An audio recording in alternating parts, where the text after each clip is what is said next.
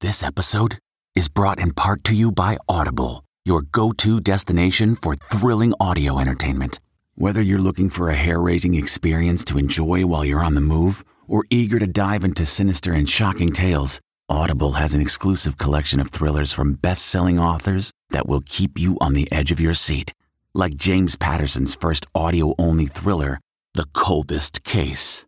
Experience stories like never before, where every chilling detail is brought to life by captivating sound design. Plus, as an Audible member, choose one title a month to make yours forever. And now, new members can try Audible free for 30 days. Just visit audible.com slash WonderyPod or text WonderyPod to 500 500. That's audible.com slash WonderyPod or text WonderyPod to 500 500. Overstuffed cauliflower potatoes. From the kitchen table in New York City, I'm Rachael Ray, and this is Rach on the Radio.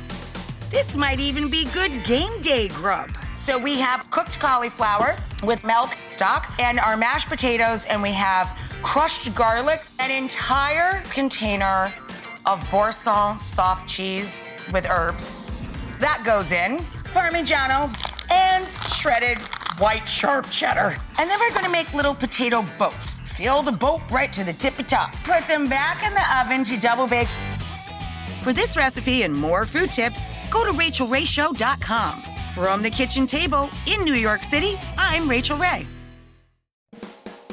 Hi, it's Stephen Colbert, and I'm here to tell you about The Late Show Pod Show, which is the podcast of The Late Show with me, Stephen Colbert.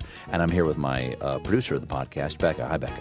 Hi, Stephen. And how long have you been the, the producer of this? We've been doing this for two years now. Okay, and and what is it like to attempt to uh, get feedback from me about the podcast? Be honest about how quickly I respond to emails. You actually respond to emails surprisingly fast. Really? I, I think you might be the only person I respond to.